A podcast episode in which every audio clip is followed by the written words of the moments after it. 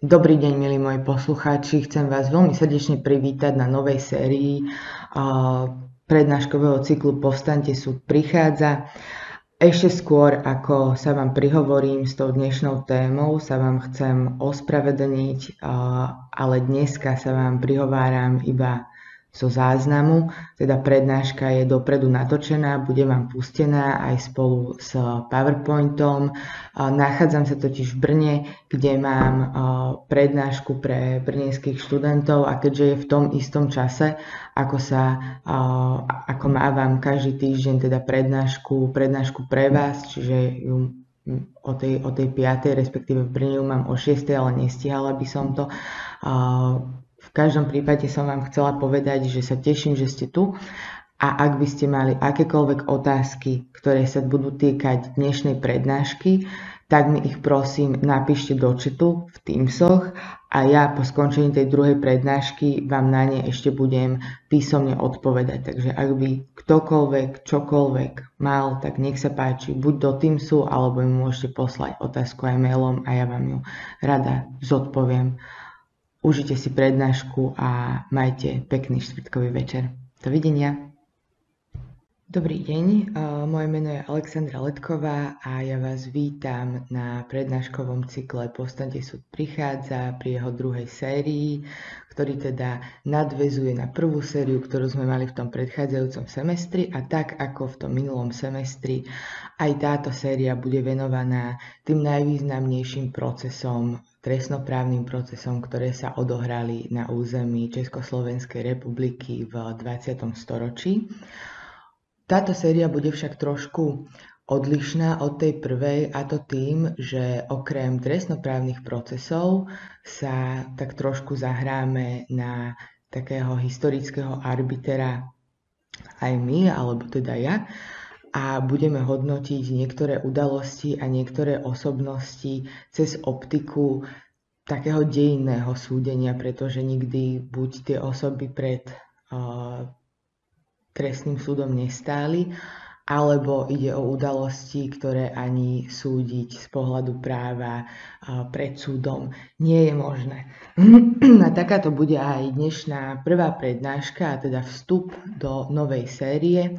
Budeme sa venovať výročiu SMP. Prečo som si vybrala práve túto tému? Tak ten výber bol celkom, celkom taký zrejmý dňa 29.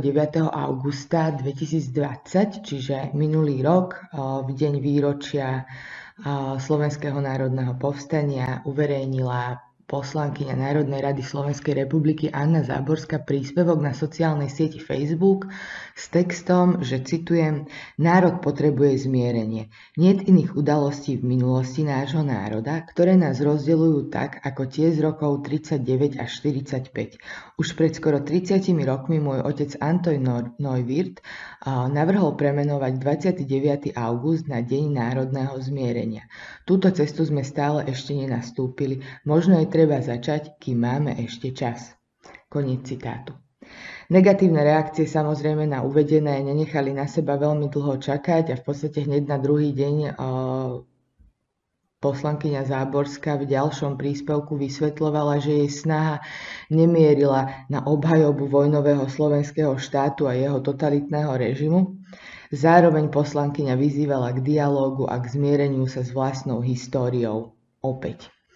Odliadnúť teda od politickej príslušnosti poslankyne a teda aj bez pochyby politického pozadia príspevku sa však v kontexte uvedeného vynára niekoľko dôležitých historicko-právnych a právnych otázok, na ktoré sa aj my počas dnešnej prednášky pozrieme.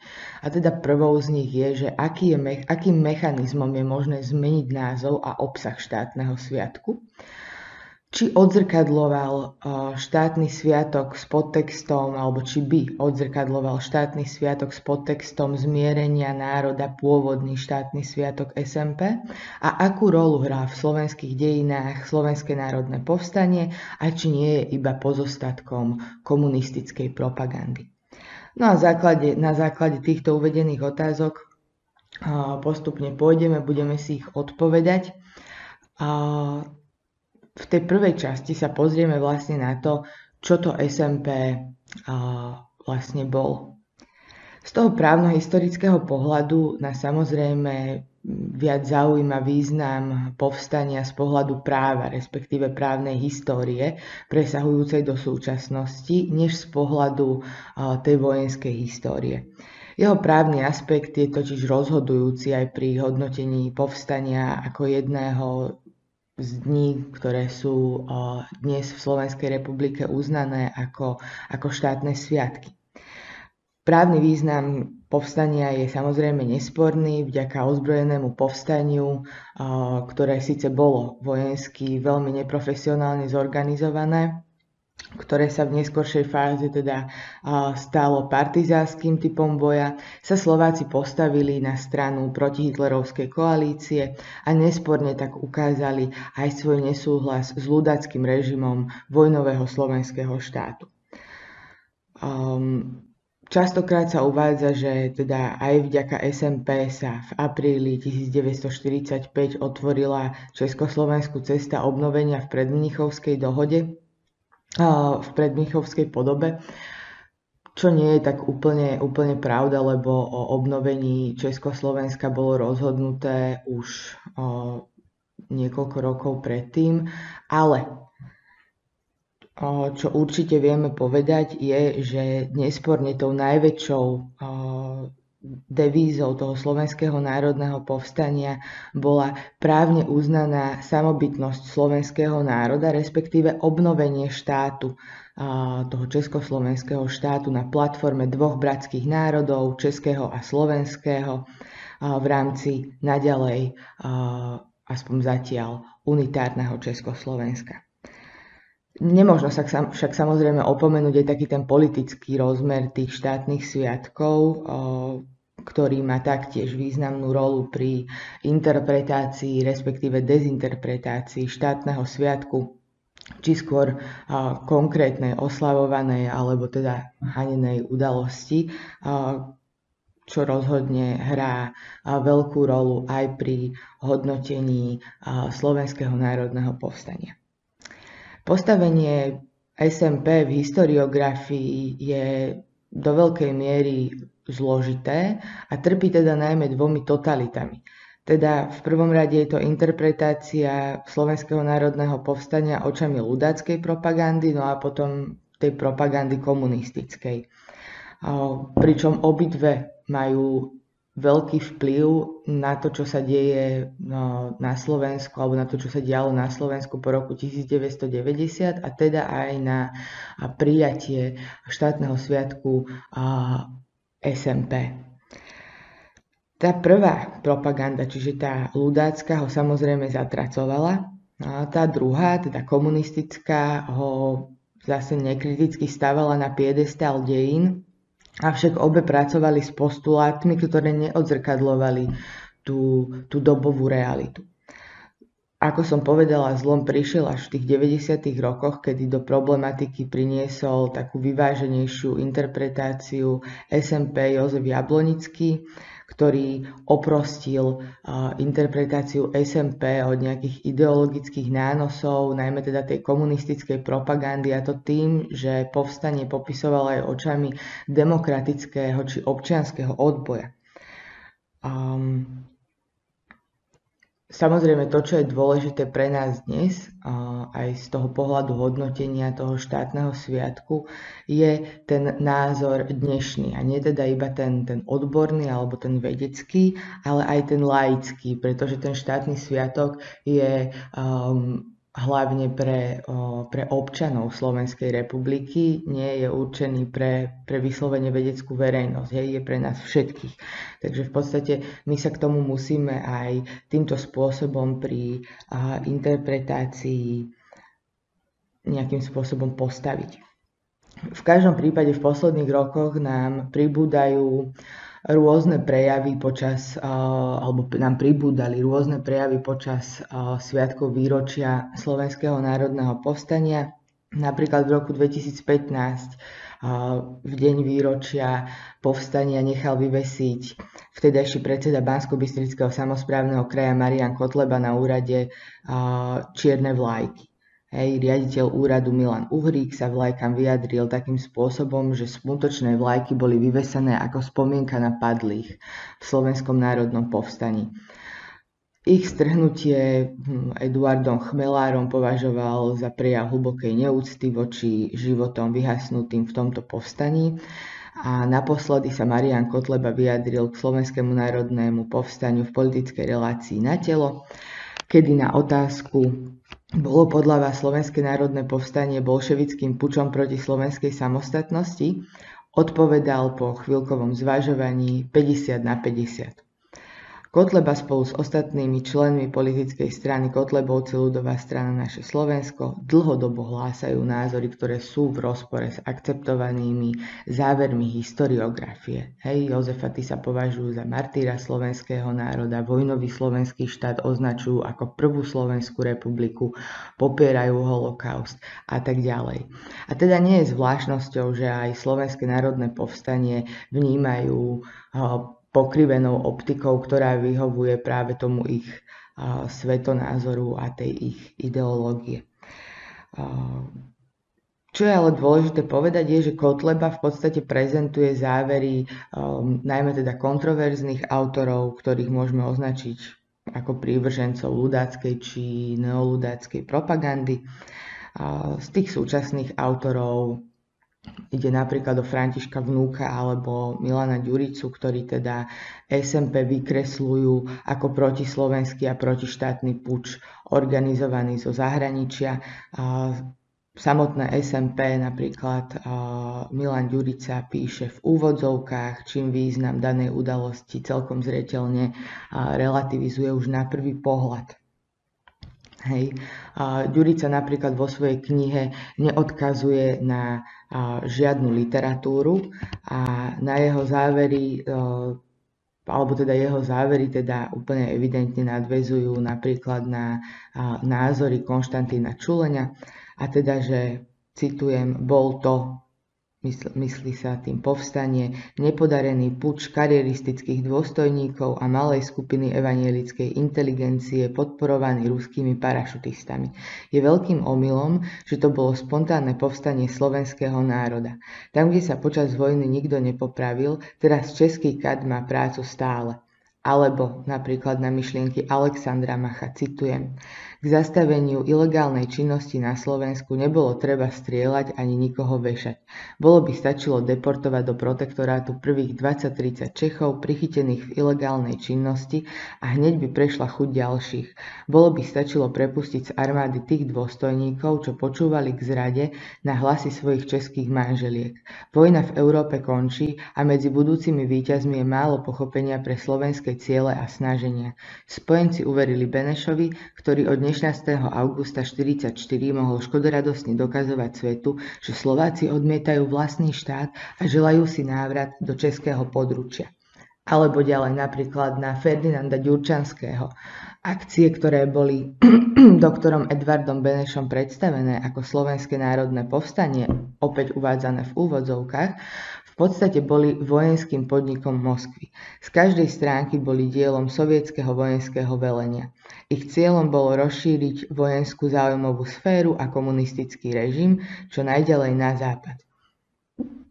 Alebo napríklad myšlienky Jozefa Tisa, Nevyjasnenosť pojmov a cieľov, použitie podvodu a zaskočenia dobromyselných ľudí, predstieranie dobroprajnosti voči Slovákom boli prvé príznaky rodiaceho sa nového života.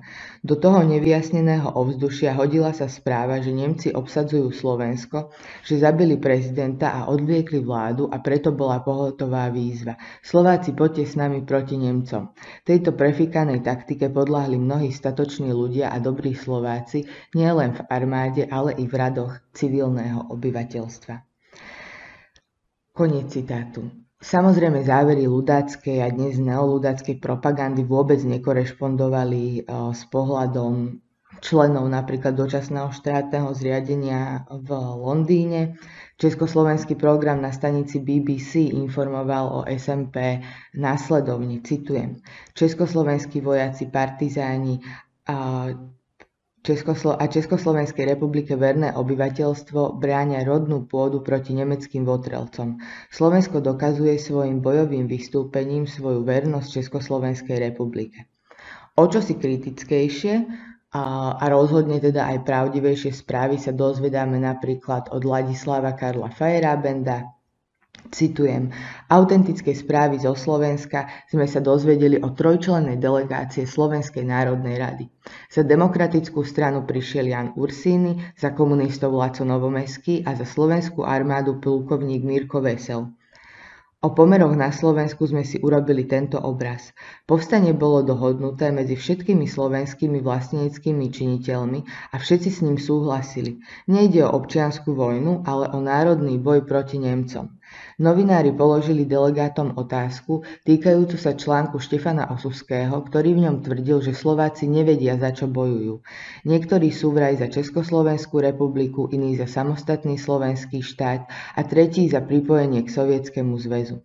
Delegáti odpovedali, že na Slovensku je národná jednota, jednotná politická fronta a že všetci sú za jednotnú Československú republiku. Ursiny mi povedal, že Slováci sa cítia byť samostatným národom, zároveň aj bratským národom Čechov a chcú, aby sa s nimi aj tak jednalo. Alebo napríklad slova Huberta Rybku. Pre Beneša bolo vypuknutie Slovenského národného povstania veľkým zadosťučinením. Povstanie vypuklo na ich rozkaz a prebiehalo pod ich vedením, aj keď muselo byť upustené od pôvodnej varianty vyčkať na príchod Červenej armády. Jeho teda citát čiastočne spresňuje a doplňa aj Jozef Jablonický, teda už aj dajme tomu súčasný autor.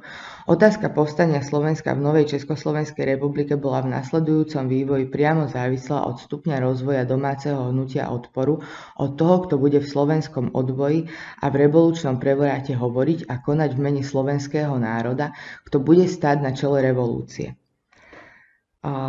Táto citácia je teda zdieľa Jablonického práce z ilegality do povstania kapitoly z občianského odboja, ktorú som teda už spomínala ako za takú tú prvú významnú knihu, ktorá priniesla taký nejaký prvý objektívny pohľad naozaj na to, čo sa, čo sa v SMP naozaj udialo a aké bolo to jeho pozadie. Vráťme sa však teda naspäť k takým tým, k takým tým osudom SMP v 21.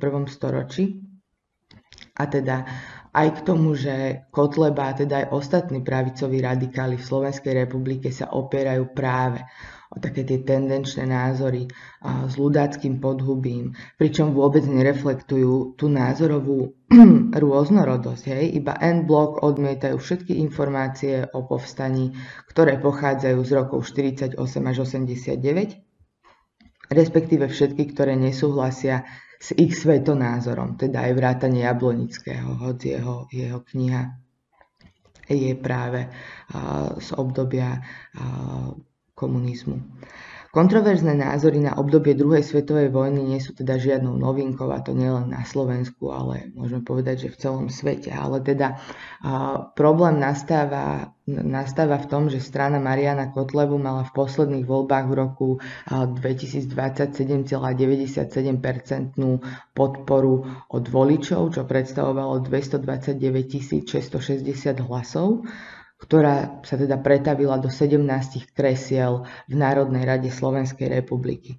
A teda takéto dezinterpretácie ohľadom povstania prezentované Kotlebom majú teda široký dosah na to, nielen teda na, na elektorát samotného, samotného Kotlebu, ale teda majú dosah aj na to, že pri nejakej prípadnej snahe, napríklad aj pani Záborskej, by mohli mať dosah a mohli by to pretaviť do reálnej zákonnej zmeny v parlamente, ktorá by sa práve týkala štátneho sviatku výročia SMP. Ďalším takým veľmi kontroverzným videom v tomto prípade bolo video, ktoré v roku 2017 zverejnila Matica Slovenska s názvom Bez 14. marca 1939 iný pohľad na slovenský štát, v ktorom autori deklarujú alternatívne dejiny ako jednu, ako jednu z možných vedeckých hypotéz. A to samozrejme v príkrom rozpore nielen so závermi súčasnej slovenskej historiografie, ktorá teda má celkom jasný uh, pohľad na SMP, ale teda aj v rozpore s uznávanými vedeckými metódami, ktoré alternatívnu históriu odmietajú. Hej. Uh, toto video momentálne už teda na internete nenájdete alebo teda nájdete, ale to pôvodné video, ktoré Matica aj nahrala na kanál YouTube, teda bolo, bolo stiahnuté.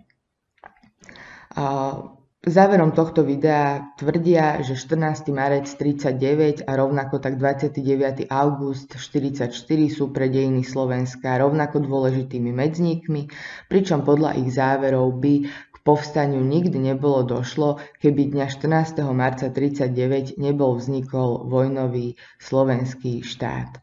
A to je samozrejme pravda, veď prečo by sa bojovalo proti, proti fašistom, keby tu žiadni neboli všakže, takže táto, mm, táto interpretácia alebo táto argumentácia je naozaj veľmi taká, že zábavná by sa dalo povedať. V každom prípade záver, záver je taký, že divákovi podsúvajú rečníckou otázkou o výzbroji a skúsenostiach slovenskej armády, respektíve oficiálnej armády vojnového slovenského štátu, že práve z radou slovenskej armády vznikla myšlienka povstania. Okrem teda zrejmých historických nezrovnalostí, autory videa vyzývajú takisto k zmiereniu sa s vlastnou históriou a teda s pokorným prijatím 14. marca a aj 29. augusta. Z pohľadu právnej histórie je však takýto spôsob interpretácie logicky nesprávny a to teda z následujúcich dôvodov. Poprvé, spájať ľudácky totalitný režim, ktorý nastúpil na samostatnú cestu práve toho dňa 14. marca 1939 s vyhlásením Slovenského národného povstania je v rozpore s hodnotami a princípmi oboch udalostí. Kým vyhlásenie vojnového slovenského štátu bolo v rozpore s platnými zákonmi Československa, dokonca urobené nelegitímnym spôsobom, keďže poslanci za vyhlásenie nehlasovali, ale teda sa postavili a zaspievali pieseň Hej Slováci, tak pod nátlakom Nemecka a v nadväznosti na právne nulitnú mníchovskú dohodu. Hej. A na druhú stranu stojí teda Slovenské národné povstanie, ktoré bolo, a hlavne teda z toho, z toho dnešného uhla pohľadu legitímnym využitím práva na odpor proti nacistickému Nemecku a domácemu totalitnému režimu, od ktorého sa odvíjala aj vznikajúca demokratická slovenská štátnosť a s ňou aj politický sa tvoriaci národný útvar prináležiaci Slovákom. No a potom teda po druhé podmienovať vyhlásenie Slovenského národného povstania vznikom vojnového slovenského štátu je taktiež formálna logická chyba, ako som už teda naznačila a označujeme ju ako potvrdzovanie dôsledku. My nevieme, čo by sa bolo stalo, ak by vojnový slovenský štát vyhlásený nebol. A zároveň nevieme, či jeho vyhlásenie má nejakú spojitosť uh, so slovenským národným povstaním. Keďže však išlo primárne o povstanie protinacistické, domnievame sa, že práva, právna sú, priama súvislosť s tým 14. marcom úplne neexistuje. Hej, keby, ale to je naozaj, to sú také tie, také tie úvahy, ktoré by historik nikdy nemal robiť, ale eh, dajme tomu, že eh, Slovensko by bolo podobne ako protektorát Čechy a Morava protektorátom, hej, alebo teda okupovaným územím a nie satelitným štátom, tak sa takisto môžeme domnievať, že eh, na území Slovenska bolo vypuklo Slovenské národné povstanie, ale ešte raz opakujem, takýto spôsob vykladania histórie alebo prezentovanie alternatívnej histórie je v príkrom rozpore s akýmikoľvek vedeckými metódami a s historiografiou ako spoločenskou vedou celkovo. Hej, čiže proste takéto, takéto pre, prepojenia a úvahy uh, sa nepovažujú za logicky a vedecky správne. tá alternatívna história nielenže nepatrí do historiografie, ale na práve úplne naopak, deformuje ju a takisto deformuje aj historickú pamäť celého národa. No a po tretie, v nadväznosti na teda vyššie uvedené dva body, a sme toho názoru, že považovať teda oba dátumy za politicky a historicky rovnocenné je v rozpore aj s medzinárodným právom, históriou, respektíve právnou históriou a s princípmi demokracie a právneho štátu, ktoré dnes Slovenská republika uznáva. Video z dielne Matice Slovenskej sa síce tvári byť zmierlivým a samo si dáva za cieľ prispieť ku zmiereniu oboch názorových táborov, no pretavenie ich dezinterpretácie do dejín a do zákonného znenia, nedaj Bože, by smerovalo presne k opaku. Matica Slovenská stavia na roveň oba dátumy a máme za to, že v prípade akceptácie ich historicky zmierlivého, to uvádzam v úvodzovkách videa, by sa dostavili ďaleko siahle následky, možno aj vo forme pokusov o, uzákonenie 14. marca za štátny sviatok. Hej.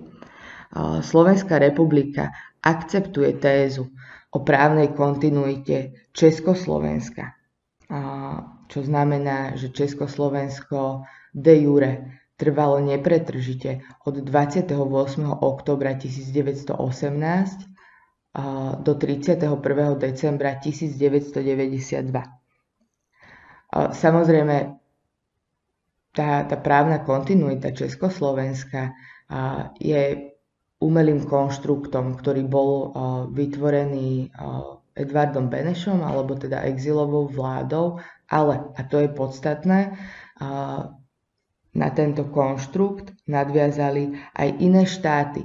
Dovolili nám ho aplikovať uznali obnovenie Československa v predmnichovských hraniciach a či už to bolo napríklad zo strany Francúzov spôsobené nulitou alebo teda vyhlásením Mnichovskej dohody za nulitnú alebo z pohľadu Veľkej Británie, ktorá Mnichovskú dohodu oduznala, čo vo svojich právnych dôsledkoch najmä z toho pohľadu medzinárodného práva prinieslo presne ten istý efekt ako uznanie Mnichovskej dohody za nulitnú, znamenalo, že Československo jednoducho naozaj právne existovalo od roku 18 do roku 92 napriek, napriek tomu, že ten faktický stav úplne nezodpovedal tejto, tejto právnej realite.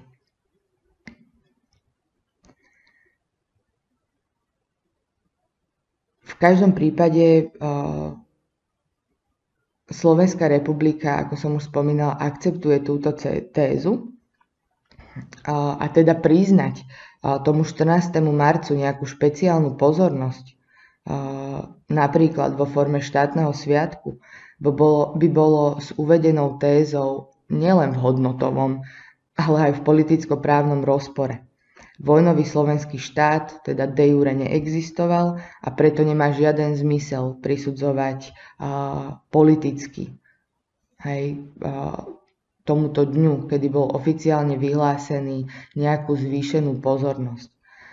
Slovenské národné povstanie tvorí doslova protipol k 14. marcu, pretože prezentuje hrdinstvo jednotlivcov, protinacistické hodnoty a začiatok datovania slovenskej štátnosti na demokratických hodnotách, od ktorých, alebo teda na ktoré dodnes nadvezuje aj Ústava Slovenskej republiky. Naproti tomu 14. marec predstavuje dôsledok Mnichovskej zrady a lstivej politiky nacistického Nemecka uchopenie moci autoritatívnej hlinkovej slovenskej ľudovej strany, ktorej najväčší úspech v demokratických voľbách bol 30,12 kedy HSLS kandidovala spolu so Slovenskou národnou stranou, s Polskou stranou Československu, v Československu a s Rusinskou stranou autonómny polnohospodársky sojus v tzv. autonomistickom bloku. A teda rozhodne nezastupovala názory a postoje všetkých Slovákov tak, ako o nej radi a často deklarovali jej čelní predstavitelia. Vo svojej podstate sa video Matice Slovenskej nijak podstatne nelíši od statusu Anny Záborskej na sociálnej sieti Facebook a teda oba žiadajú zmierenie sa s históriou, obe prikladajú význam 14. marcu 1939, ktorý Záborská vysvetľuje následovne. Citujem. Získanie vlády nad svojou krajinou bolo dlhodobou snahou časti slovenskej inteligencie aj širšej spoločnosti. Táto snaha sa nelíšila od vtedajšieho európskeho diskurzu smerujúcemu k väčšej národnej autonómii. Napriek oficiálnemu nadobudnutiu štátnosti sa nejednalo o získanie skutočnej autonómie. Do veľkej miery bol vznik samostatného štátu ovplyvnený geopolitickým vývojom v našom okolí. Totožnou optikou nazerá na problematiku aj dokument Matice Slovenskej, hoci za pomoci prezentovania alternatívnej histórie. Čo je však dôležité a čo je treba povedať je, že Matica Slovenská Anna Záborská poňali problematiku podstatne sofistikovanejšie než Marian Kotleba. Pretože Kotleba sa opiera o ľudácké a neoludácké dezinterpretácie o povstaní, radikalizmus, aj vandalizmus, kdežto Matica Slovenská Anna Záborská sa snažia vyvolať v obecenstve takú falošnú dilemu o nesprávnej interpretácii dejín, ktorej dôsledkom je spoločnosť delená na dva tábory, respektíve nemožnosť vysporiadať sa s vlastnou minulosťou. A podľa teda môjho názoru slovenská historiografia veľmi podrobne mapuje dejiny týkajúce sa 14. marca 39 aj 29. augusta 1944 a ten vedecký konsenzus je v tomto smere dlhodobo jasný a jeho výsledkom je, keď to tak veľmi zjednodušene povieme, že 29. august sa v Slovenskej republike oslavuje ako štátny sviatok, no a 14. marec je dňom, kedy sa stretávajú pravicoví radikáli, aby si pripomenuli vznik vojnového slovenského štátu. Nie je teda pravdou, že sa minimálne slovenská historiografia nedokázala vysporiadať so slovenskou históriou počas druhej svetovej vojny. Práve naopak, tomuto obdobiu je, venované, je venovaná naozaj obrovská časť slovenskej historiografie a dodnes sa autory práve týmto obdobím zaoberajú oficiálne závery a stanoviská proste iba nekorešpondujú s názormi neoludákov a zástancami vojnového slovenského štátu či uh, Jozefa Tisa.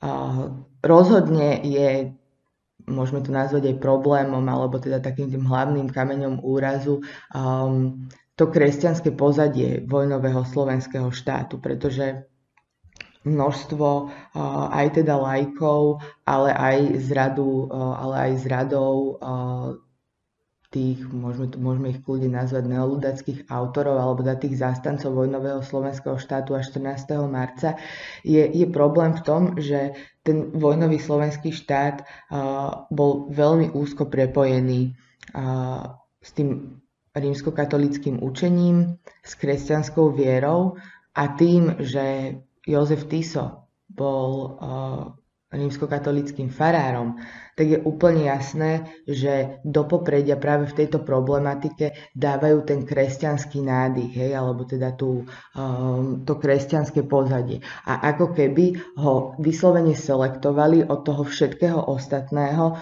čo sa počas uh, vojnového slovenského štátu udialo.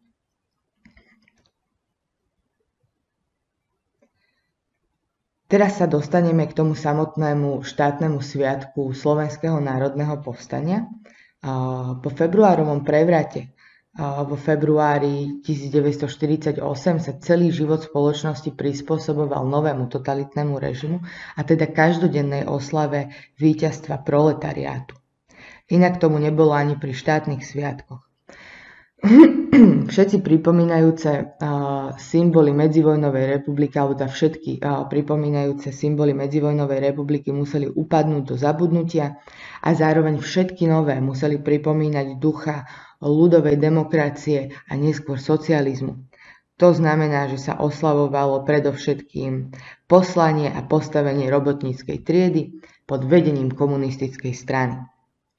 Spravodajca zákona Vácha pri príjmaní nového zákona o štátnych sviatkoch v 50. rokoch uviedol, citujem, přes svůj malý rozsah svého druhu významná úprava, dotýkající se celého našeho veřejného života, starých tradic našeho národa a zájmu, širokých pracujících vrstev. Určení státního svátku a památných a významných dnů je vždy a všude výrazem a zevním ukazatelem cítení vládnoucí třídy ve státě a vyjadřením před světem, jakého charakteru je státní zřízení. Dňa 2. novembra 1951 bol prijatý zákon 93 z roku 1951 zbierky o štátnom sviatku, o dňoch pracovného pokoja a o pamätných a významných dňoch. Tento zákon platil s neskoršími novelizáciami od roku 52 až do rozdelenia Československa a prvýkrát zaviedol štátnu oslavu výročia SMP a v paragrafe 3 ho zaradil medzi významné dni. 29. august, kedy v roku 1944 slovenský národ sa pokúsil striasť jeho vlastného aj nemeckého fašizmu. Stal teda na rovnakej úrovni ako napríklad 25. február a 7. november, pričom žiadna z nasledujúcich novelizácií nezmenila postavenie 29. augusta na celoštátnej úrovni a takmer až do rozpadu republiky patril medzi významné dni. Po federalizácii republiky prijala Slovenská národná rada zákon číslo 69 z roku 1969 zbierky o štátnom sviatku Slovenskej socialistickej republiky, ktorým bolo výročie vypuknutia SMP ustanovené za štátny sviatok a za deň pracovného pokoja. Išlo o jedinú dvojkolajnosť medzi štátnymi sviatkami v republike. Zákon začínal takou emotívnou preambulou, ako tomu bolo pekným zvykom pri takýchto veciach v socializme, ktorá teda vysvetľovala motívy zákonodarcu následovne. Verná odkazu Slovenského národného povstania, v ktorom slovenský ľud za cenu nesmiernych obetí povstal do boja proti fašistickým okupantom a jednoznačne prejavil svoju vôľu žiť ako slobodný a samobytný národ v obnovenom spoločen- v spoločnom štáte Čechov a Slovákov, Slovenská národná rada sa uznesla na tomto zákone. Tento zákon číslo 69 z roku 69 bol však zrušený zákonom číslo 52 z roku 1975 a tak bola dvojkolajnosť štátnych sviatkov v republike odstránená a právny stav sa vrátil k tomu spred roka 1969. Opätovné prinavrátenie sa k výročiu Slovenského národného povstania ako štátnemu sviatku prinieslo až obdobie po Nežnej revolúcii a ako už z názvu vyplýva na základe zákona číslo 489 z roku 92 zbierky o vyhlásení 29. augusta za štátny sviatok Slovenskej republiky, sa stal 29. august štátnym sviatkom v Slovenskej republike. Podľa preambuly sa Slovenská národná rada uzniesla na tomto zákone, citujem, vedomá si významu Slovenského národného povstania, v ktorom slovenský národ 29. augusta povstal do boja proti totalite, útlaku, rasizmu, fašizmu, potlačovaniu ľudských a občianských práv a nehľadiac na obete prejavil túžbu žiť slobodne a hlásiať sa k odkazu celého antifašistického odboja. Nový zákonodárca v súlade s demokratickými princípmi a ľudskými právami a slobodami už neodkazuje teda na samobytnosť slobodného slovenského národa, ale na hodnoty, ktoré povstanie predstavovalo, respektíve predstavuje. Prijaťu tohto zákona však predchádzala pomerne burlivá debata poslancov, medzi ktorými figuroval aj Anton Neuwirth, otec Anny Záborskej a teda tvorca myšlienky už vyššie spomínaného slovenského národného zmierenia. Hoci tento zákon už dnes neplatí a bol nahradený zákonom číslo 241 z roku 93 zbierky zákonov o štátnych sviatkoch, dňoch pracovného pokoja a pamätných dňoch, budeme jeho rozprave pred Slovenskou národnou radou venovať zvýšenú pozornosť a to z toho dôvodu, že v podstate práve na základe tejto rozpravy alebo na základe prijatia toho zákona z roku 1992 je dodnes výročie SMP štátnym sviatkom v Slovenskej republike. A okrem toho, čo je dôležité, tak v tejto rozprave bol zapojený aj Anton Neuwirth, teda otec Anny Záborskej a um, vlastne človek, ktorý prišiel s myšlienkou Slovenského národného zmierenia. A tak vám chcem vlastne ukázať, že čo si Anton Neuwirth predstavoval pod tou myšlienkou zmierenia a čo vlastne chce Anna Záborská pretaviť dnes do toho systému štátnych sviatkov alebo do tej zmeny štátneho sviatku výročia SMP. Vystúpenie pred Slovenskou národnou radou začal Pavol Kanis, a to teda z toho dôvodu, že bol aj predkladateľom tohto zákona, bol poslanec za stranu demokratickej lavice. A nebudem citovať celé tie pasáže, ktoré odzneli pred Národnou radou a, to z toho dôvodu, že tá rozpráva bola nielen, nielen pomerne dlhá, ale aj tie ich jednotlivé prejavy boli pomerne dlhé, takže vždy, keď niekoho budem teda citovať, tak to iba v podstate ako keby nechcem povedať, že vytrhnem z kontextu, ale vyberiem z toho takú tú najdôležitejšiu pasáž, ktorá nesie v sebe nejaké, nejaké posolstvo bez, bez pátosu a, a be, bez ďalších takých tých zbytočných, zbytočných formulácií. Čo sa týka toho Kanisovho prejavu, tak on teda o SMP povedal, že sa stalo zdrojom historického povedomia ľudu, ktorý so zbraňou v ruke prispel k svojmu oslobodeniu a nečakal, až bude oslobodený. Na týchto dejinných faktoroch a faktoch nemôžu nič zmeniť ani deformácie hodnotenia Slovenského národného povstania v 50. alebo nasledujúcich rokoch, ani falzifikácie odkazu a glorifikácie jeho niektorých autorov.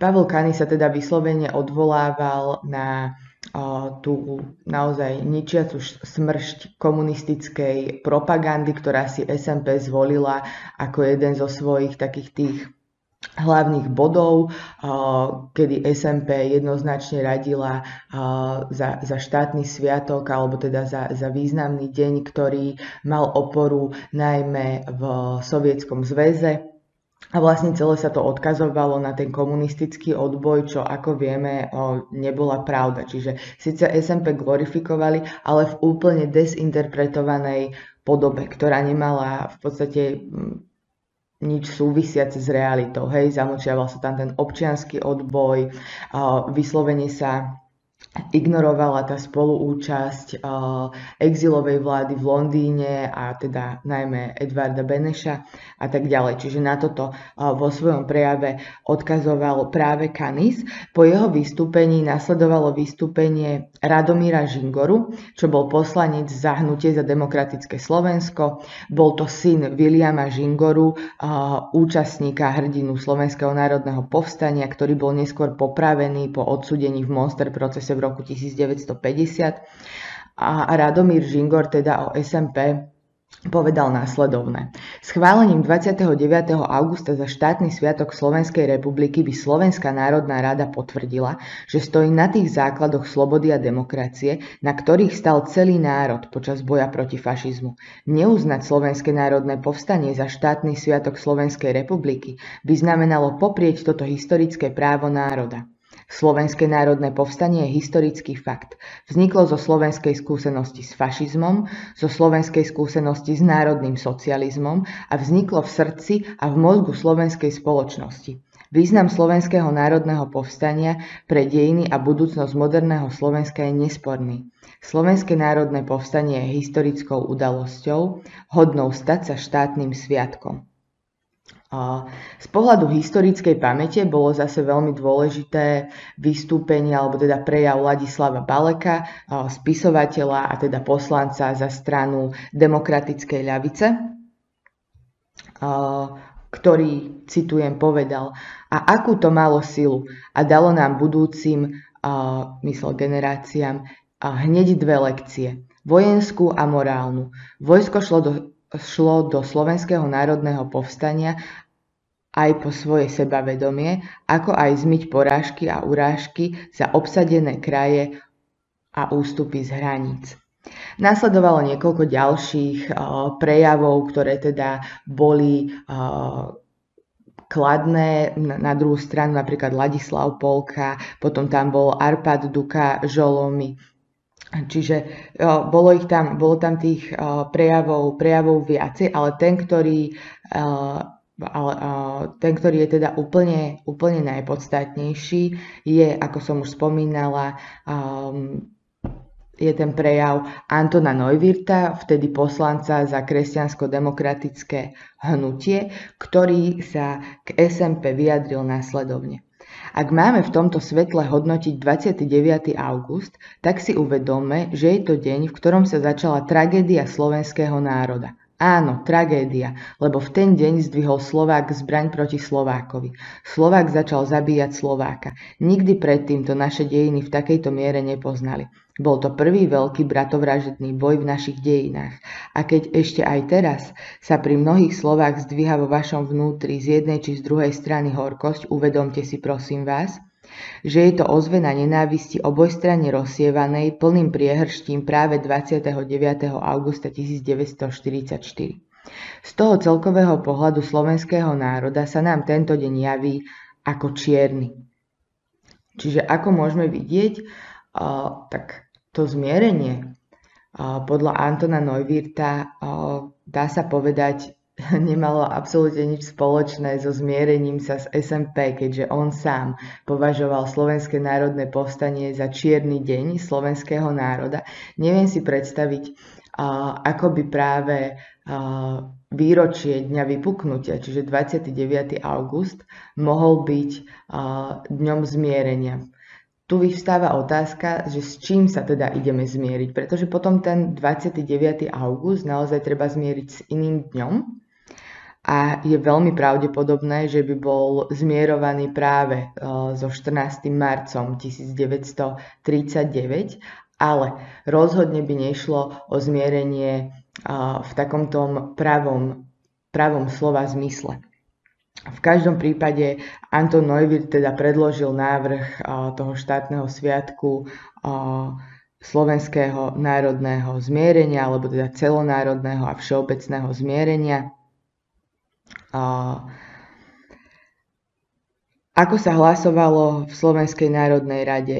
Um, výročie SMP bolo samozrejme nakoniec zákonom, zákonom schválené ako deň štátneho sviatku, pričom za návrh hlasovalo 89 poslancov, proti návrhu tohto zákona bolo 12 poslancov a 26 poslancov sa zdržalo hlasovania.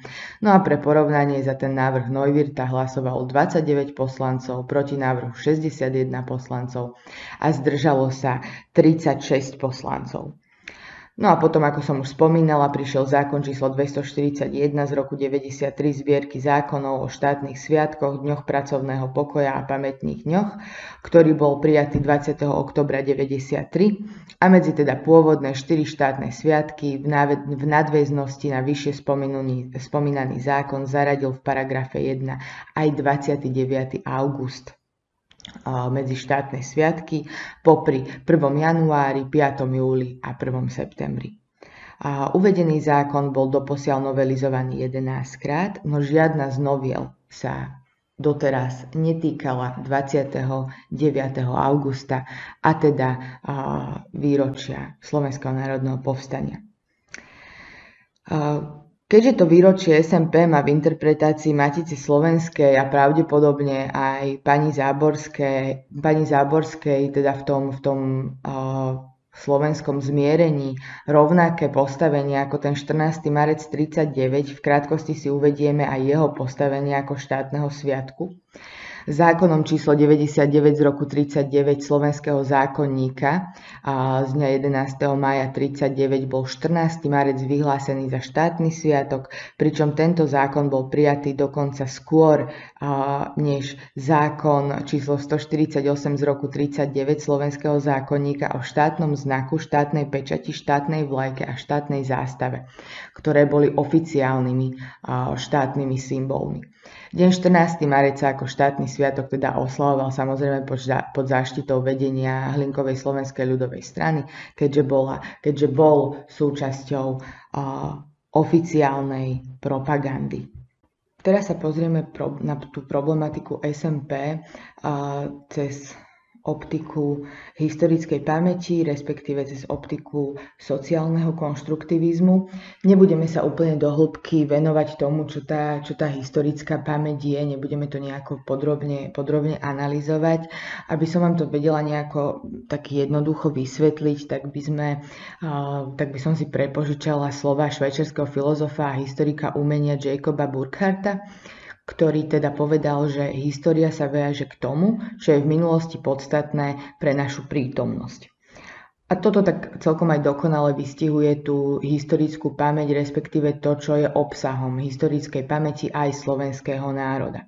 Nemôžeme však zároveň tvrdiť, že ide o nejaký aktívny element súčasnosti, pretože bez tých vonkajších podnetov si ľudia zväčša nespomínajú na minulé udalosti. A najmä teda, ak ide o také tie spomienky z druhej ruky a nie o vlastnú skúsenosť. A tak je tomu už v drive väčšinou prípadov, v prípadoch aj pri výročí SMP, keďže dodnes žije skutočne iba malá hrstka pamätníkov týchto udalostí.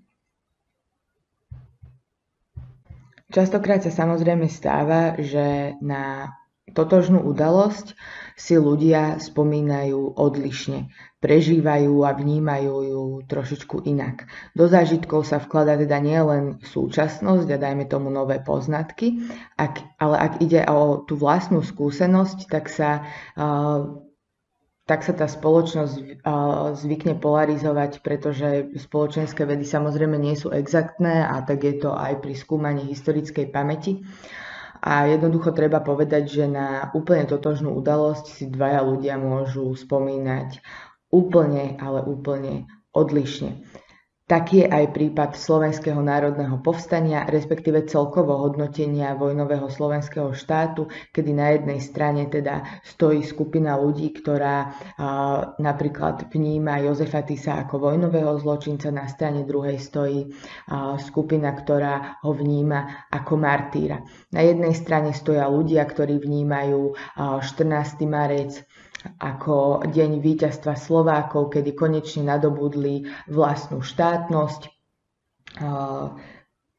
Odliadnúc však od faktov, čo im predchádzalo a aj čo po nich nasledovalo, hoc nie je úplne uh, dobré a nie je to ani metodologicky a interpretačne správne sa tváriť, že ten 14. marec je nejaký referenčný bod, ktorému nič nepredchádzalo a nič po ňom nenasledovalo, lebo takýmto spôsobom sa ako keby vzdialujeme takej tej, takej tej realite, čo to všetko prinieslo.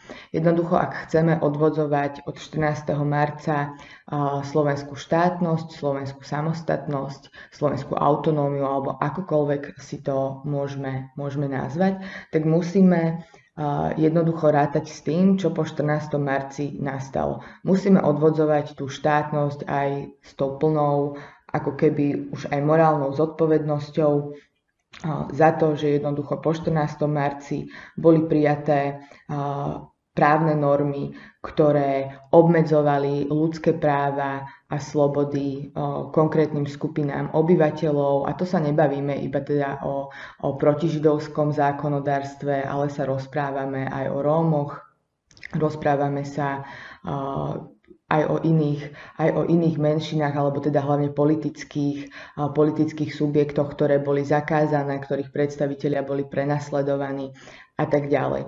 Potom tu je samozrejme Slovenské národné povstanie, ktorý jedna skupina ľudí považuje teda za udalosť, ktorá je hodná vzniku slovenskej štátnosti. Na druhú stranu sú tu teda ľudia, predstavitelia, už sme si to spomínali pri tých úrivkoch, kto čo povedal o Slovenskom národnom povstaní, že je častokrát vnímané ako nejaký bolševický puč.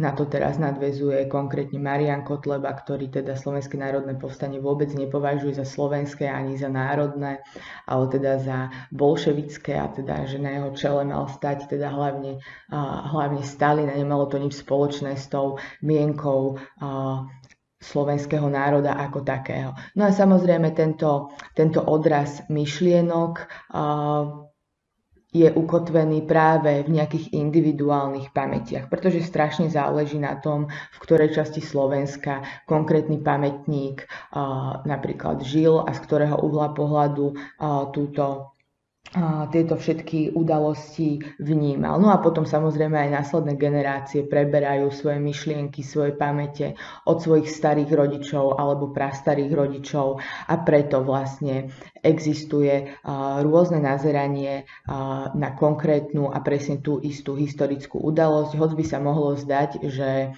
tá objektivizácia, čo najväčšia objektivizácia, to hľadanie tej objektívnej pravdy alebo tej, tej dobovej reality, lebo tak je to lepšie pomenované tej dobovej reality, čo sa vlastne naozaj stalo v tom 14. marci, respektíve počas toho 20. Feb- 29. augusta a v tých dňoch nasledujúcich.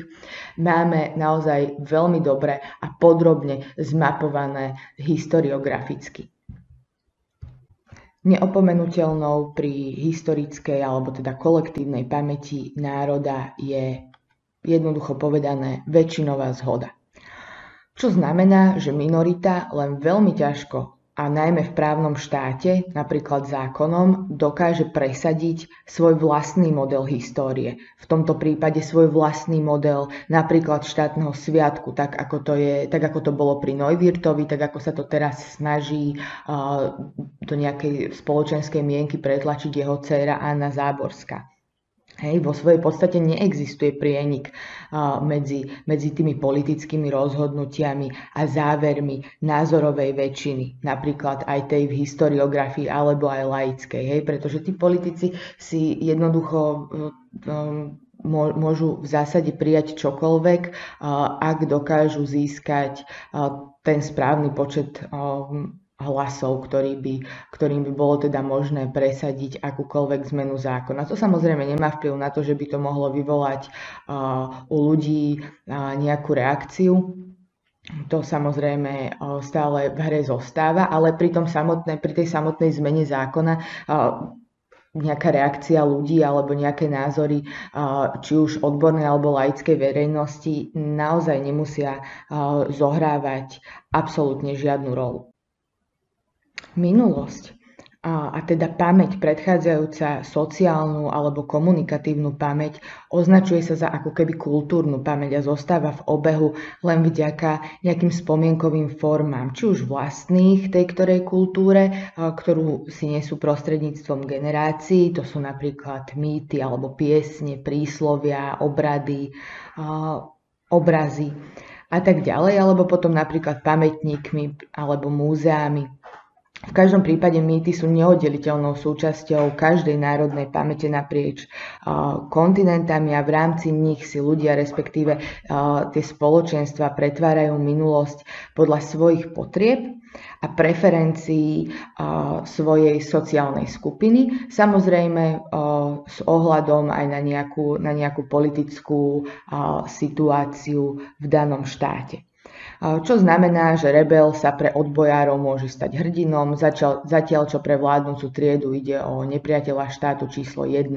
Hej, tak je to napríklad pri mýte o, o Jurajovi Janošikovi. Konkrétne tento, ten príbeh Juraja Janošika nemá e, s tou dobovou realitou v podstate, v podstate nič spoločné a napriek tomu a, si ho v tej historickej pamäti nesieme ako, ako zbojníka, ktorým bohatým bral a, a chudobným dával. A to je v podstate ako keby jeho, jeho odkazom. Jozefa Tisa, to Slovenské národné povstanie a 14. marec sme si už spomínali, ale teda na rozdiel od tom, o tom mýte o Jurajovi Janošikovi je Slovenské národné povstanie úplne v inom postavení, pretože je štátnym sviatkom. So štátnym sviatkom prichádza oveľa väčšia zodpovednosť, aj teda politická a ja si dovolím tvrdiť, že, že štátne sviatky sú takými neoficiálnymi znakmi štátu. Ešte popri, popri vlajke v pečati a štátnom znaku som presvedčená o tom, že tie štátne sviatky takisto nesú uh, také tie znaky, tie referenčné body v minulosti, na ktoré sa uh, nejaký konkrétny štát odkazuje. No a z toho samozrejme vyplýva, že síce pri Jurajovi Janošikovi, dajme tomu aj historiografia, aj historici dokážu pretrpieť alebo prekusnúť to, že nejde o historický príbeh, ktorý je založený na faktoch. Samozrejme, že dokážete dohľadať odborné a vedecké články, ktoré naozaj popisujú, ako to s tým Jurajom Janošikom bolo, ale netrváme na tom, že teraz jednoducho ľudia musia prezentovať pri tom Jurajovi Janošikovi pravdu. Ale teda pri tých štátnych sviatkoch si dovolím tvrdiť, že by sa skutočne mali opierať o dobovú realitu a že by nemalo ísť iba o vyslovené, vyslovené konštrukty, umelé. Napriek tomu e, je samozrejme úplne príznačné pre všetky historické udalosti a najmä tie, ktoré sa zachovali v historickej pamäti, že sú postavené na nejakých základných a hlavných pilieroch. Hej. Jednoducho pri tom SMP si napríklad nesieme ten, ten, hlavný, ten hlavný odkaz je to, že išlo teda o demokratický a antifašistický odboj. Už sa úplne nepripomína to, že išlo o celkom nezvládnutú vojenskú operáciu. Samozrejme, takýmto spôsobom by sme potom mohli argumentovať aj pri 14. marci, lebo veď keď dokážeme Slovenskému národnému povstaniu odpustiť chyby, prečo by sme nedokázali chyby odpustiť aj 14. marcu? A to sú napríklad tie udalosti, ktoré po ňom nasledovali, autoritatívny režim, respektíve ľudacký, ľudacký totalitný režim a, a, všetko, všetko ostatné a ďalšie. Pointa je však v tom, čo má byť odkazom a tým, tým nositeľom tejto, tejto udalosti. Keď, lebo ten, ten demokratický a antifašistický odboj je v tom SMP skutočne veľmi silný. A pri tom 14. marci je zase tým silným referenčným bodom to, že Slováci vlastne prvýkrát získali, získali autonómiu, hoc nelegálne, nebolo to v súlade s právom a ani to nebolo mm, jednoducho v súlade s nejakými princípmi a hodnotami demokracie. Nebolo to takéto klasické právo národa na seba určenie, ktoré si, ktoré si Slováci nejakým spôsobom vydobili, keďže vzadu za chrbtom stal, stal Tisovi Hitler a v podstate zo slovenského štátu bol satelitný štát. A otázka je, že či naozaj chceme upierať ten historický referenčný bod tej slovenskej štátnosti a odvodzovania tej slovenskej štátnosti práve k tomuto dátumu, keď tu máme dátum toho slovenského národného povstania, ktorý nesie v sebe okrem, okrem tej samobytnosti slovenského národa a tej štátnosti Slovákov aj ten odkaz demokratický a antifašistický, pretože presne na týchto odkazoch, na tej demokracii a na tom antifašizme stojí v podstate každý moderný štát v Európe, Slovenskú republiku nevynímajúc. No a v tejto súvislosti si treba uvedomiť aj to, že je obrovský rozdiel medzi zovšeobecňovaním a zjednodušovaním, kedy sa to napríklad deje pri, pri SMP, keď sa napríklad hovorí o povstaní celého slovenského národa voči nemeckému tyranovi, hoci je teda úplne jasné, že, že to nebol ani úplne celý slovenský národ. A nenarúša sa tak ten, ten hrdinský príbeh so silným hodnotovým odkazom. No a medzi tými fabuláciami a spájaním dielčích faktov do jedného celku bez kontextu, ako je tomu pri vojnovom slovenskom štáte, ktorému snad to najväčšie pozlatko dáva to označenie Prvá Slovenská republika, ktoré teda okrem iného nie je v súlade s právnym poriadkom Československej republiky a teda ani s právnym poriadkom jeho nástupníckých, nástupníckých štátov, keďže Československá republika a aj ostatné štáty vo svete uznali teóriu právnej kontinuity Československej republiky. Je nepopierateľným faktom, že každý jeden mýtus bez ohľadu na to, koľko pravdy sa v ňom nachádza, predstavuje pre ľudí takú nezameniteľnú atraktívnosť a teda sa jednoducho môže stať aj silnou zbraňou na manipuláciu spoločnosti. Naražam konkrétne na to, že na tej atraktivite 14. marca pridáva fakt, že v období pred rokom 1989 nebolo možné o ňom slobodne hovoriť a písať. Zároveň rovnaké obdobie uberá na atraktivite aj Slovenskému národnému povstaniu, pretože komunisti si z jeho odkazu vytvorili ideologickú zbraň. Hej, a pamäť a rovnako aj zabúdanie sa používali, používajú a vždy sa aj používať budú na tvorenie a tvarovanie tej verejnej mienky a stoja tak pri vzniku uh, každej, jednej, každej jednej ideológie. Ďalším zaujímavým uh, alebo zaujímavou súčasťou tej kolektívnej pamäti je aj kolektívne zabúdanie.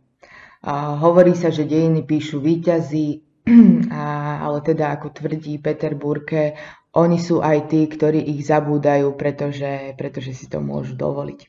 Keby sme nadviazali provokatívne v tejto súvislosti na slova Henryho Forda, keď chcete poznať pravdivú históriu, poznajte to, čo píšu porazení, tak do veľkej miery uh, porazení uh, takisto uh, píšu iba to, čo vyhovuje im. Presne tak isto, ako tomu bolo pri tých ukážkach z pohľadu tej exilovej vlády na Slovenské národné povstanie, no a potom tých čelných predstaviteľov ľuda, z radov ľudákov, ktorí mali úplne iný pohľad na, na slovenské národné povstanie. Čiže nie je úplne pravda, že ak chceme poznať pravdu, tak musíme poznať názor porazených, pretože oni uh, skutočne zastávajú iba ten svoj pohľad, tú svoju krivdu v tom vidia a takisto, alebo teda oni hlavne neberú do úvahy nejaké objektívne fakty. No a teraz sa pozrieme na úlohu sociálneho konštruktivizmu, ktorý takisto veľmi ovplyvňuje tú kolektívnu pamäť. Pričom si treba, treba zadefinovať taký, taký ten úplne najhlavnejší pojem v sociálnom konštruktivizme a to je realita. Pretože realita je na jednej strane objektívne daná, čo vieme doložiť historiografiou alebo nejakými konkrétnymi listinnými dôkazmi a tak ďalej a tak ďalej, alebo aj záznamami. A, na strane druhej je, taká, je realita sociálne podmienená, teda neustále, neustále usmerňovaná spoločnosťou, No a tú najdôležitejšiu úlohu v tej sociálnej realite, ktorá sa najviac odzrkadluje aj v tej historickej pamäti každého národa, zohrávajú bez pochyby médiá. Nebolo tomu inak ani v minulosti. A preto, keby ste sa napríklad pozreli na obraz SMP v protektorátnej tlači, napríklad na články Kožiška v poledných listoch alebo Šajnosti v národnej politike alebo Wernera vo večernom českom slove, tak by ste jasne dospeli k tomu, že Slovenské národné povstanie bolo od začiatku veľmi neúspešnou akciou, rýchlo a tvrdo potlačenou.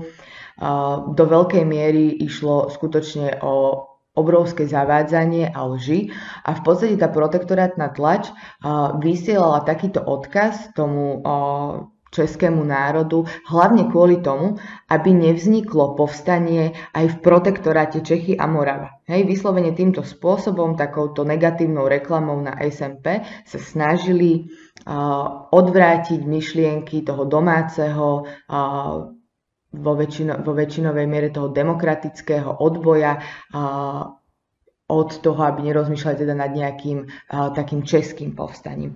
Na druhú stranu komunistická tlač informovala o slovenskom národnom povstaní úplne odlišne. Čo ale teda samozrejme vytváralo dva úplne odlišné mediálne obrazy a dá sa povedať, že na úplne rovnakej platforme fungujú, fungujú médiá, médiá dodnes. Najmä teda, ak sa bavíme o nejakých takých tých alternatívnych médiách, ktoré častokrát rozširujú, rozširujú hoaxy. Pri interpretácii minulosti vychádzajúcej z pamäte sa spoliehame na prvú generáciu, a teda na tých dobových súčasníkov, ktorí majú nejakú osobnú skúsenosť. Hej. Táto pamäť sa označuje ako sociálna pamäť alebo ako prítomná minulosť, pretože vďaka tým priamým účastníkom udalostí a ich svedectvám je minulosť naďalej ako keby súčasťou tej prítomnosti. Samozrejme, keď sa teda bavíme o Slovenskom národnom povstaní, tak je týchto ľudí s osobnou skúsenosťou skúsenosťou, každým rokom menej a menej. Jan Asman označuje takúto súčasnú pamäť za komunikatívnu a samozrejme takým tým ideálnym prípadom z pohľadu historickej pamäte by bolo, keby všetci vnímali konkrétnu udalosť, ak nie rovnako, tak aspoň veľmi podobne.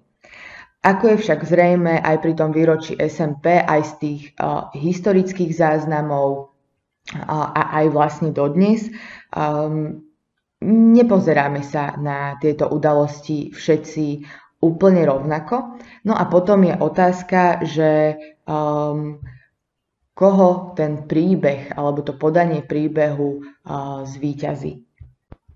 Čo sa týka toho slovenského národného povstania, tak najväčšiu službu mu spravila historiografia práve uh, po roku 1989, respektíve v tých 90. rokoch, kedy prevzala vlastne opraty do svojich rúk a bez mantinelov totalitného režimu začala skutočne opisovať a analyzovať to SMP. A dobrá správa je, že Slovenské národné povstanie obstálo v tejto skúške a aj nová generácia historikov, ktorú teda nezaťažila, dajme tomu totalita spred roku 1989, kam patria takí tí súčasní mladí autory, uznáva a teda vychádza z vedeckých záverov, ktoré boli prezentované aj v práve v tých 90. rokoch tou oficiálnou historiografiou, napríklad pochádzajúcej zo Slovenskej akadémie vied. A tam sa teda radím aj ja medzi tých autorov, ktorí z nich vychádzajú, aby to bolo úplne jasné. Podľa môjho názoru a podľa názoru väčšiny historikov je sledované obdobie, alebo je teda slovenská historiografia so sledovaným obdobím absolútne vysporiadaná, teda až na výnimky, ktoré teda stále tlmočia nejaký dezinterpretovaný obraz Slovenského národného povstania a zároveň dezinterpretovaný odkaz 14. marca na úkor, na úkor povstania. Ako som už spomínala, Anna Záborská aj s tým videom Matici Slovenskej sa snaží vzbudiť v ľuďoch takú tú falošnú dilemu o dvoch rovnocenných, rovnako veľkých názorových táboroch, ktoré si v podstate protirečia. My však môžeme vychádzať aj čísel, ktoré nám ponúka prieskum verejnej mienky, je to konkrétne prieskum z roku 2016, z ktorého vyplýva, že 81,8% respondentov si myslí, že na SMP by sme mali byť určite alebo skôr hrdí a 10,5% respondentov si myslí, že by sme určite alebo skôr na SMP nemali byť hrdí. Hej, tento stav je v posledných rokoch konštantný. Uh, keďže v roku 2009 si 83% respondentov myslelo, že na SMP by sme mali byť určite, uh, určite alebo skôr hrdí a 6% respondentov si myslelo, že by sme uh, určite alebo skôr na SMP byť hrdí, hrdí nemali. Vidno, že to, to číslo, ktoré hovorí o tom, že by sme nemali byť na SMP hrdí, trošku, trošku stúplo, ale teda ide to ruka v ruke aj s nárastom uh, elektorátu totalit, no, pardon, totalitných, uh, nedemokratických strán v slovenských, v slovenských spodmien, uh, podmienkach a teda tá dehonestácia výročia SMP extrémistami, uh, ktorí ešte boli na nedávnom, celkom nedávno na výraznom zostupe, zavinila ten náraz tých negatívnych reakcií. Nemáme k dispozícii pre porovnanie prieskum verejnej mienky, ktorý by odzrkadloval ten názor respondentov na 14. marec. Hej. Ale disponujeme prieskumami, ktoré sa týkajú napríklad osoby Jozefa Tisa, a, ktorý nám nepochybne môže dať nejakú predstavu o názoroch obyvateľstva na sledovanú problematiku. Tá popularita Jozefa Tisa, ktorý, ktorého meno je rozhodne spo, spojované so 14. marcom 39, tá popularita v populácii klesá a tú najvyššiu úroveň zaznamenala v období takej veľmi hmlistej kolektívnej pamäti Slovákov a to tesne po nežnej revolúcii.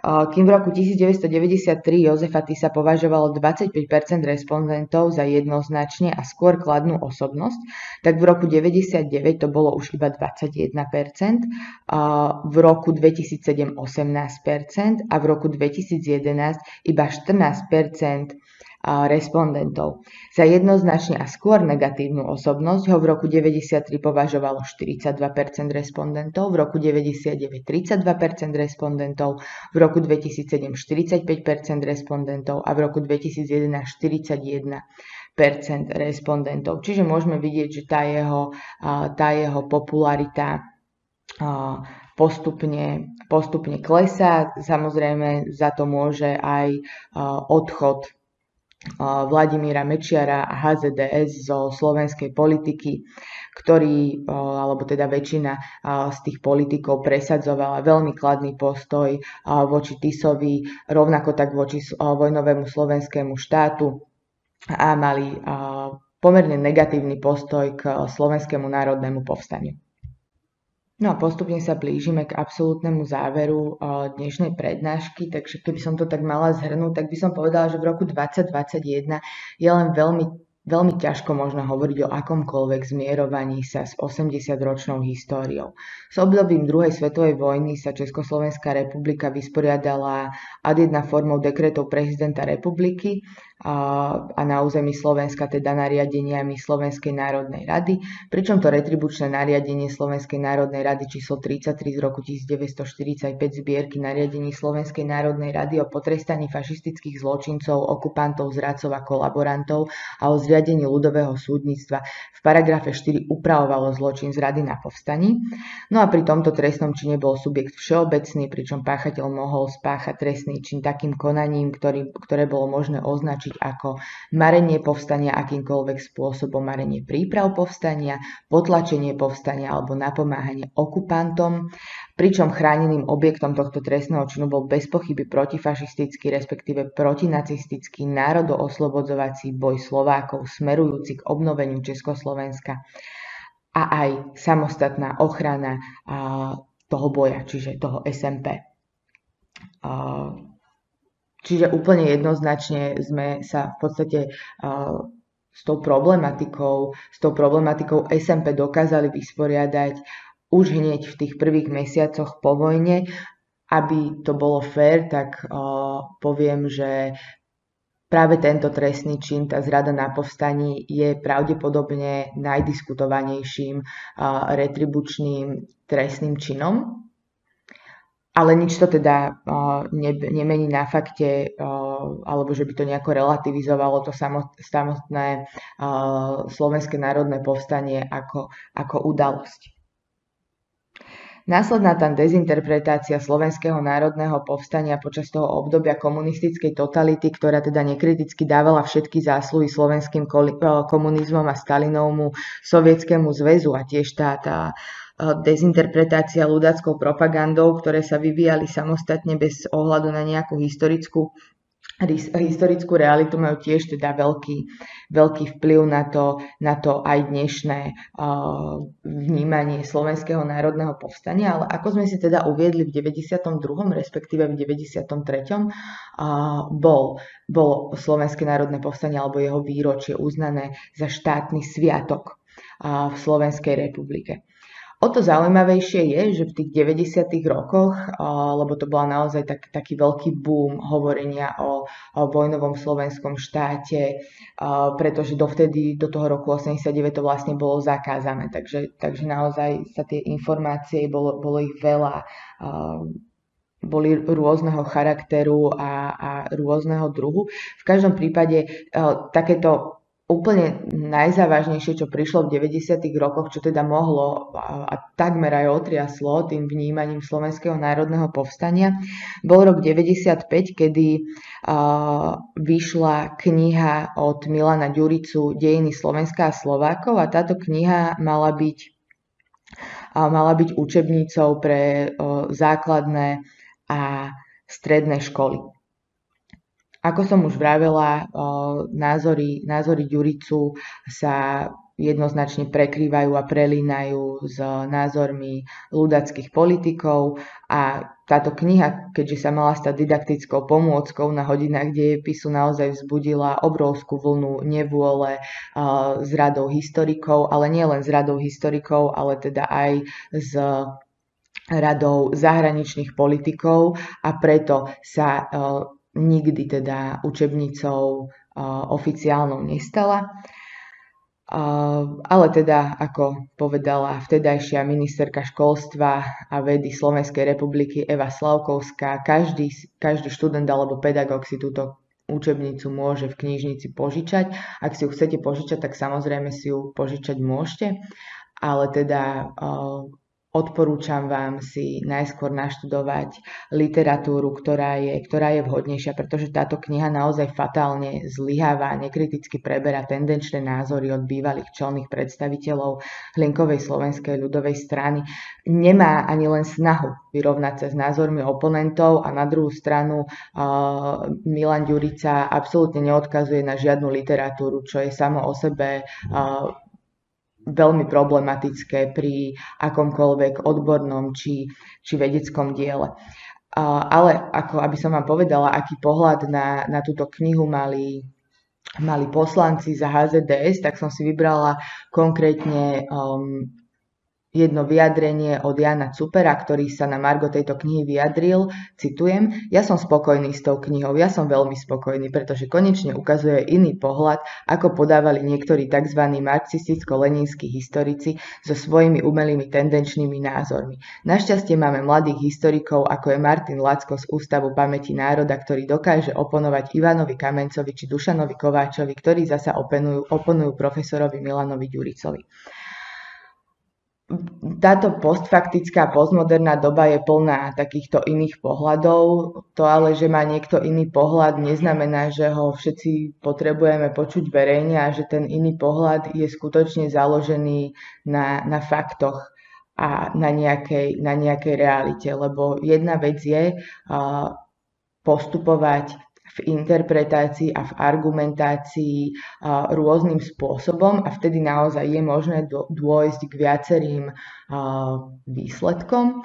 Ale potom druhá vec je, keď si tie informácie alebo teda uh, tú svoju interpretáciu tak povediať cucate z prsta a nezakladá sa na, uh, na, nejakých, na nejakej faktografii, na nejakých skutočných okolnostiach, okolnostiach, ktoré sa stali bez ohľadu na to, Slovenské národné povstanie je veľký hrdinský príbeh, ktorý je práve preto populárny, práve preto má takú veľkú odozvu, pretože nesie v sebe to hrdinstvo, ten silný odkaz a ľudia sa s ním dokážu stotožniť. Hej, je tam ten boj dobra a, dobra a zla, kde teda dobro jednoznačne výťazí, keď to teda máme tak, tak zjednodušene povedať a preto je tento sviatok uh, okrem teda toho, čo všetko v sebe nesie, uh, takým významným. A to je teda na dnes všetko. Ja vám ďakujem za pozornosť a vidíme sa na budúci týždeň, kedy pred súd dejín postavíme Vasila Bilaka. Dovidenia.